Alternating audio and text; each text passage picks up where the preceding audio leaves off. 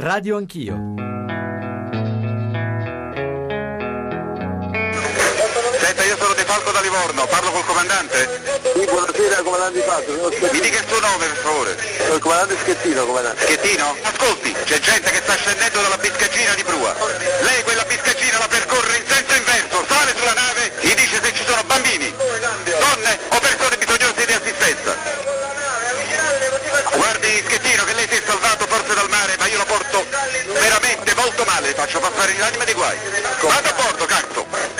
Comandante, per cortesia. No, per cortesia, lei adesso prende e va a bordo. Ci sto andando perché ci sta l'altra lancia che si è fermata. Lei vada a bordo, è un ordine, lei non deve fare altre valutazioni, lei ha dichiarato l'abbandono nave. Adesso comando io, ci sono già dei cadaveri, Schettino. Avanti!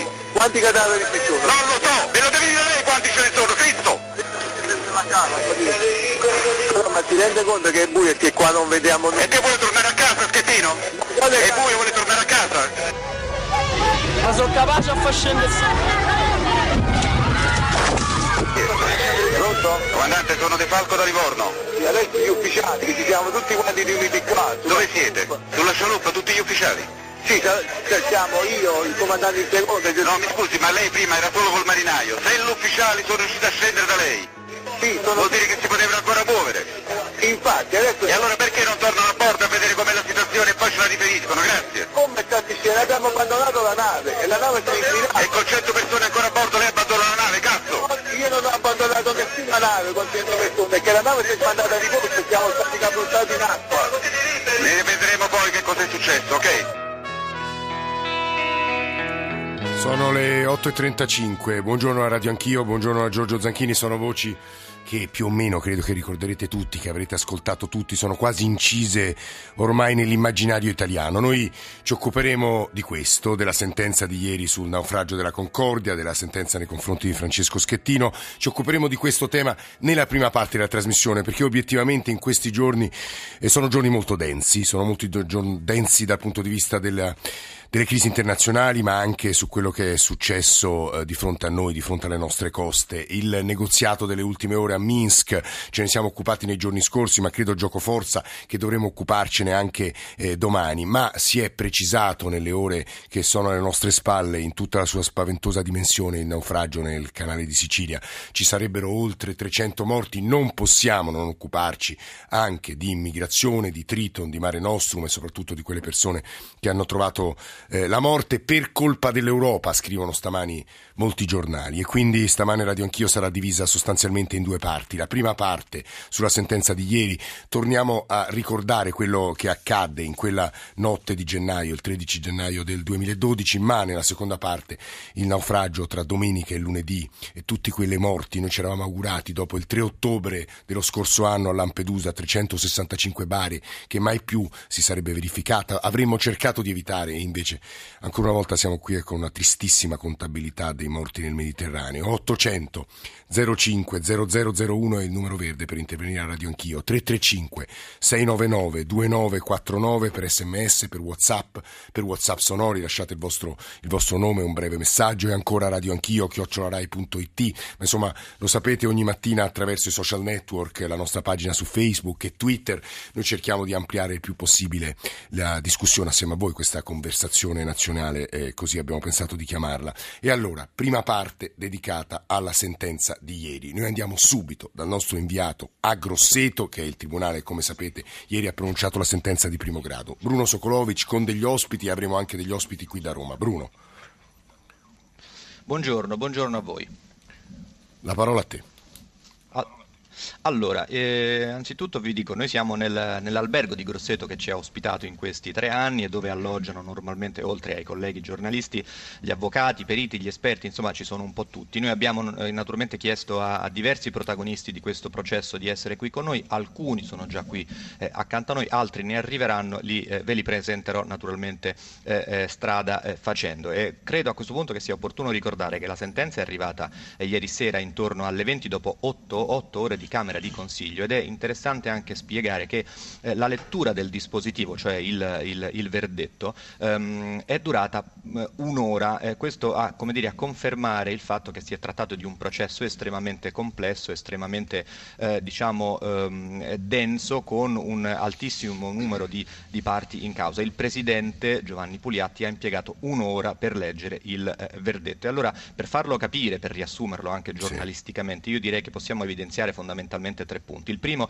la condanna a Schettino, l'ex comandante, eh, sedici anni e un mese di eh, carcere, più interdizione perpetua dai pubblici uffici, più interdizione di cinque anni dalla professione di eh, comandante. Va detto che la Procura aveva chiesto ventisei anni e tre mesi di carcere, quindi eh, la pena è stata notevolmente eh, ridotta. In più la Procura aveva chiesto l'arresto oppure un'altra misura eh, cautelare restrittiva, perché eh, c'era, secondo i magistrati, il pericolo di fuga. Su questo però diciamo eh, mh, vi spiegherò poco più avanti. L'altro punto è quello dei risarcimenti. Eh, il Tribunale ha stabilito che il, l'ex comandante, assieme a Costa Crociere, che eh, sì. era al processo responsabile civile, dovrà risarcire un lungo, lunghissimo elenco di eh, persone, istituzioni varie. Ieri, ieri sera qualcuno ha provato eh, alla fine a fare la somma, eh, che è estremamente complicata, ma insomma grosso modo eh, cen- oltre cento milioni di euro. Sì. Eh, ci sono in questo lungo elenco naturalmente i passeggeri, poi vi dico alcune delle istituzioni: il Ministero dell'Ambiente, la Regione Toscana, l'Isola del Giglio, la provincia di Grosseto,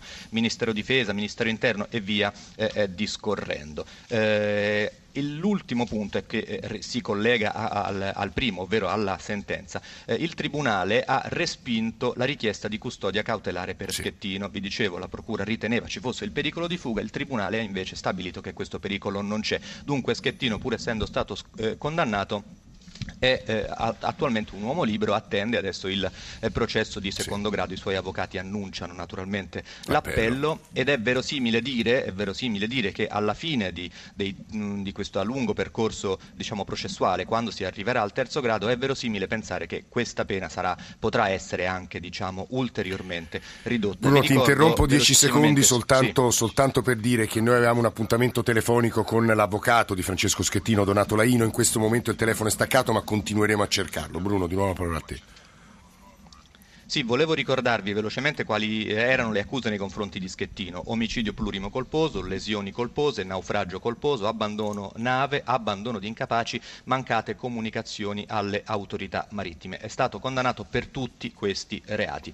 Eh, c'è da dire che la sentenza è stata accolta formalmente eh, in modo positivo eh, dai, dalla Procura, anche se io ritengo eh, che così soddisfatti forse eh, non, eh, non lo siano, perché naturalmente si sono visti abbassare di oltre dieci anni la loro richiesta e si sono visti eh, respinta la richiesta di custodia cautelare. Se voi siete d'accordo, sì. noi abbiamo raccolto subito dopo la lettura della sentenza la voce del procuratore reggente, che è Maria Navarro, e poi anche dell'ex procuratore capo Giova- eh, Francesco Verusio, che è andato in pensione poche settimane fa, ma che ha costruito questo processo. Allora nell'ordine li possiamo sentire, se siete d'accordo. Subito.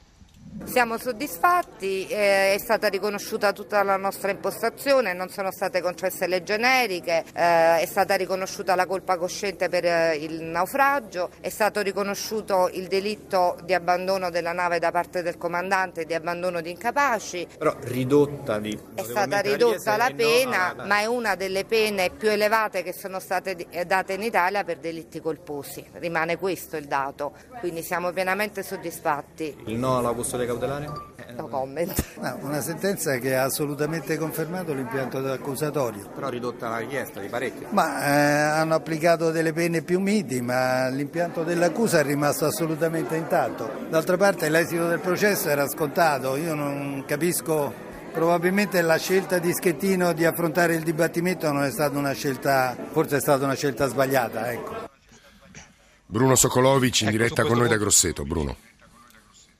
Sì, vi dicevo che su questo ultimo punto di cui parlava l'ex procuratore Verusio, poi credo che si potrà, si potrà parlare con l'avvocato di Schettino, se riusciremo ad averlo in collegamento. Ehm, tornerei a questo punto sul capitolo dei risarcimenti, perché se è vero che la sentenza di primo grado mette un punto fermo in questa vicenda, ehm, è altrettanto vero che adesso il capitolo risarcimenti deve cominciare, e credo che ci sarà ancora molta strada eh, da fare. Eh, noi abbiamo qui eh, con noi ehm, al momento tre avvocati avvocati di parte civile, e eh, io comincerei con l'avvocato Michelina Suriano di Bologna, che difende alcuni naufraghi. Diciamo che io credo che in cima alla lista di coloro che vanno risarciti ci sono naturalmente i naufraghi, coloro che hanno perso, che hanno perso e che hanno, soff- che hanno perso molto e che hanno sofferto in questa eh, tragedia. Allora io vorrei chiedere subito all'avvocato eh, Michelina Suriano innanzitutto un commento di questa, su questa sentenza. Intanto buongiorno, buongiorno, buongiorno a, a tutti. Io, io mh, direi che mi ritengo soddisfatta per le mie posizioni, ma eh, le spiego anche il perché. Mi ritengo soddisfatta eh, principalmente perché non era un atto dovuto concedere una somma a titolo di provvisionale, non era così scontato che avvenisse. Io per questo devo ringraziare il Tribunale, ma soprattutto ovviamente il collegio giudicante, perché ha riconosciuto mh, le sofferenze dei miei assistiti, dei miei passeggeri, e quindi il fatto che siano venuti al processo con tanto coraggio per testimoniarlo davanti a tutti. Quindi ritengo che già questo sia un dato acquisito che eh, può soltanto che farci piacere. Dopodiché, come giustamente diceva lei, adesso si aprono eh, le strade appunto per la quantificazione totale del danno e, e quindi insomma le azioni che seguiranno a questo. Ecco, ma quello che è sta- la somma che è stata stabilita per ciascun passeggero adesso in, in via provvisionale, spieghiamo, la provvisionale è una sorta di anticipo, intanto c'è questo, poi in sede civile si vedrà. La somma che è stata stabilita vi soddisfa? Allora, la somma che c'è stata sta- ovviamente non è la somma che avevamo richiesto a titolo di provvisionale, questo ci tengo a dirlo perché avevamo quantificato una somma più elevata. Qual era la Però, somma? La somma era non inferiore ai centomila euro, perché noi avevamo comunque dei danni di un certo tipo, delle eh, di- limitazioni così dire eh, importanti, con delle percentuali di danno importanti. Quindi invece, diciamo, il Tribunale che quanto ha stabilito? trentamila euro a passeggero. Però direi che, eh, guardi, voglio essere ottimista lo stesso, perché eh, fissa comunque un tetto. Eh, se si pensa che, beh, secondo Costa Crociere non avevamo diritto a niente, direi che questa è una nostra grande vittoria. Quindi da questo punto di vista siete... Certo. Bruno, vi interrompo solo un secondo per dare conto di quello che ci stanno scrivendo i nostri ascoltatori. Il diritto è una tecnica molto complicata, va compresa, va conosciuta, ma la reazione istintiva dei nostri ascoltatori è quella di chi dice è troppo poco, e soprattutto si dicono stupiti che non vada in carcere, ma tu Bruno hai spiegato bene, bene perché, e anche eh, sui cinque anni di divieto di comando di una nave, la sorpresa di fronte a una sentenza che non preveda eh, l'intera vita, diciamo, di impossibilità di comandare una nave per un uomo che ha guidato al disastro eh, la Costa Concordia. Tutto qui, di nuovo la parola a voi. Sì, adesso passerei brevemente eh, la parola ad un altro avvocato di parte civile, Sergio Bellotti del Foro di Roma, anche lui difende eh, dei naufraghi. Eh, io mh, eh, vorrei chiedere questo: voi avete puntato fin dall'inizio sulle responsabilità di Costa Crociere, perché Costa Crociere in qualche modo si è sfilata, se possiamo usare un termine non tecnico, dal processo eh, patteggiando un milione di euro, quindi non era imputata a questo processo, ma era responsabile civile, anche se allo stesso tempo era però ehm, parte civile, quindi in qualche modo chiederà il risarcimento a Schettino, ma dovrà pagare i risarcimenti a chi glieli chiederà, quindi una figu- insomma, un ruolo, diciamo, abbastanza particolare. Voi avete sempre puntato eh, l'attenzione su Costa, cioè voi avete sempre ritenuto che Costa avesse una responsabilità in questa, in questa tragedia. Quali? Sì, eh, buongiorno a tutti innanzitutto. Eh, devo dire che sin dalla, dalla genesi di, di, di, questo, di questo procedimento, quindi ancora all'indomani, quindi in, nell'immediatezza del fatto, eh, era apparsa evidente a noi che si, si, ci fosse stata un'implosione di un sistema, e nell'implosione di sistema ovviamente la Costa, come intesa come compagnia e quindi con tutto ciò che ne, eh, ne consegue a cascata, eh, era parte essenziale. Eh, tant'è che insomma inizialmente, quando è nata la fase, chiamiamola così, procedimentale, la Costa è legittimamente entrata tra le parti imputate, seppur ai sensi della duecentotrentuno. E poi, come dicevamo, ha patteggiato. E poi ha patteggiato. Io volevo chiedervi questo: il fatto questa... che sia stato ri- stabilito, riconosciuto che Costa deve risarcire, è per voi un motivo di, di soddisfazione? È una vittoria? Assolutamente sì, eh, si tratta di un primo momento eh, in cui finalmente si, si mettono al centro di questa vicenda le vittime, si è stabilito un principio che poi andrà sviluppato nella quantificazione, ma che come principio di diritto rimane intangibile, e cioè che Costa come responsabile civile è chiamata in via solidale a pagare i danni eh, con, derivati dai fatti reato che sono stati accertati, e da qui si parte. Mentre fino a ieri noi partivamo da una negazione assoluta da parte di Costa di qualsiasi tipo di responsabilità e quindi di qualsiasi diritto da parte delle vittime ad avanzare pretese nei suoi confronti, oggi partiamo da un dato di fatto che è un dato intermedio su cui certamente ci sarà ancora da lavorare nei successivi gradi di giudizio e probabilmente in sede civile, eh, nei quali appunto eh, partiamo da un dato nuovo e che finalmente pone al centro dell'attenzione non solo le vittime de- di questa vicenda, ma eh, individua in Costa un responsabile, seppur in termini economici. Questo mi sembra un punto, scusi avvocato se la interrompo, e scusi, eh, scusa Bruno, prego, se ti tolgo la parola, perché avevamo un paio di voci da farvi ascoltare. Ricordo, ma insomma gli ascoltatori lo sanno benissimo, trentadue morti, quasi duecento feriti gravi in quella notte. Lorenzo da Siena e poi andiamo dall'avvocato di Francesco Schettino che abbiamo, siamo riusciti a raggiungere. Lorenzo, buongiorno. Buongiorno, salve.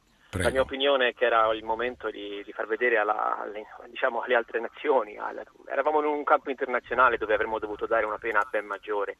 Credo che milioni di euro per Costa Crociere siano un'inerzia, non che i sedici anni per Schettino siano pochi, ma, ma certo tutto il contorno, il, non il carcere, i cinque anni, è ridicolo, sono trentadue morti senza alcun motivo. Era il momento di dare un segnale internazionale e far capire che non, non avremmo più tollerato questa, questo comportamento delle multinazionali. Mm. Anche se, Lorenzo, mi permetto di aggiungere soltanto che il diritto e una sentenza risponde appunto a delle norme, non deve rispondere a un'opinione pubblica che si attende una condanna, diciamo, marziale o esemplare. E le accuse per le quali era sotto processo Schettino sono state tutte eh, accolte dal eh, tribunale in una forma più lieve rispetto alla richiesta della Eh, procura. Eh, Donato Laino, avvocato di Francesco Schettino, buongiorno e benvenuto. Buongiorno a lei, direttore. Eh, eh, come, come può sentire dalle mie, dai brandelli delle mie parole, ma anche da quelle di Lorenzo e da sms e mail che non le leggo, gli ascoltatori ci scrivono: ha preso pochissimo Schettino, meritava molto di più e sono indignati per quei soli cinque anni di divieto di comando di una nave, avvocato. Eh, immagino che l'impatto emotivo sia, sia forte e rilevante. Come giustamente lei ha detto, eh, una sentenza non è un atto di giustizialismo, la sentenza è riportarsi a dei criteri normativi, ma soprattutto logici. Allora, come tutte le cose, vanno analizzate e per, per analizzarle bisogna conoscere i fatti e conoscere le carte. Il Tribunale ha dato ieri una sua interpretazione che, per, al di là della rilevanza della pena, che mal si concilia a mio modo di vedere con le pene dei concorrenti in questa vicenda, delle altre persone, perché eh, questa, questa pena così elevata relativamente a una tragedia come, come quella della Concordia fa apparire il comandante Schettino come l'unico responsabile. In realtà è un'organizzazione che è saltata. Sono d'accordo col fatto che si diceva poc'anzi chi interveniva che in realtà è stata punita, sia pure su un piano squisitamente eh, economico, Costa. Il problema è che è appunto un incidente, un incidente organizzativo, e a mio modo di vedere andava processato meglio o quantomeno andava divulgato meglio, eh, ma le autorità o comunque coloro i quali che devono trarre frutto da questa tragedia stanno già ponendo mano a dei correttivi che eh, quella ah, tragedia... Avvocato, scusi se la interrompo, tra poco noi sentiremo anche la voce di Schettino nell'ultimo giorno, insomma le ultime ore prima della sentenza. Posso chiederle come sta alla luce della sentenza di ieri il suo assistito? Stiamo... sta... sta eh... degli interrogativi, soprattutto ecco, di primo acchitto quello che, che lui ecco, non, gli, gli crea diciamo ancora rabbia e imbarazzo riguardo il reato di abbandono nave, che appare, appare risibile eh, dinanzi eh, alla, alla responsabilità di trentadue morti, ma mh, questa qualifica diciamo di colui il quale va via di fronte a questa cosa, ecco, è quello che... È... La, la, eh, è diventato dire... il simbolo stesso della codardia. Questo, questo devo dire che sulla, sulla reputazione, sul prestigio, sulla psiche di un uomo credo sia spaventoso, e mi permetto di chiedere in un minuto e mezzo a Vittorio Alessandro, che è un ammiraglio, che è il presidente del Parco delle Cinque Terre, che conosce benissimo la vita in mare, e se eh, quella condanna universale che è piombata sul capo di Schettino la pongo in maniera persino troppo, diciamo, realistica e, e senza pietà, diciamo così. Vittorio Alessandro, ammiraglio, buongiorno, sia giusto giustificata? Ma guardi, credo che alla, eh, su Schettino pesi più che l'anno che pare sia stato attribuito in considerazione di questa, di questa responsabilità, pesi proprio quella, quella eh, come dire, quel marchio appunto di codardia che si lega all'idea del comandante che abbandona la nave. Ma io credo che questa sentenza lasci comunque un senso di amarezza, non tanto perché sia minore alle aspettative dell'accusa o di molta parte dell'opinione pubblica.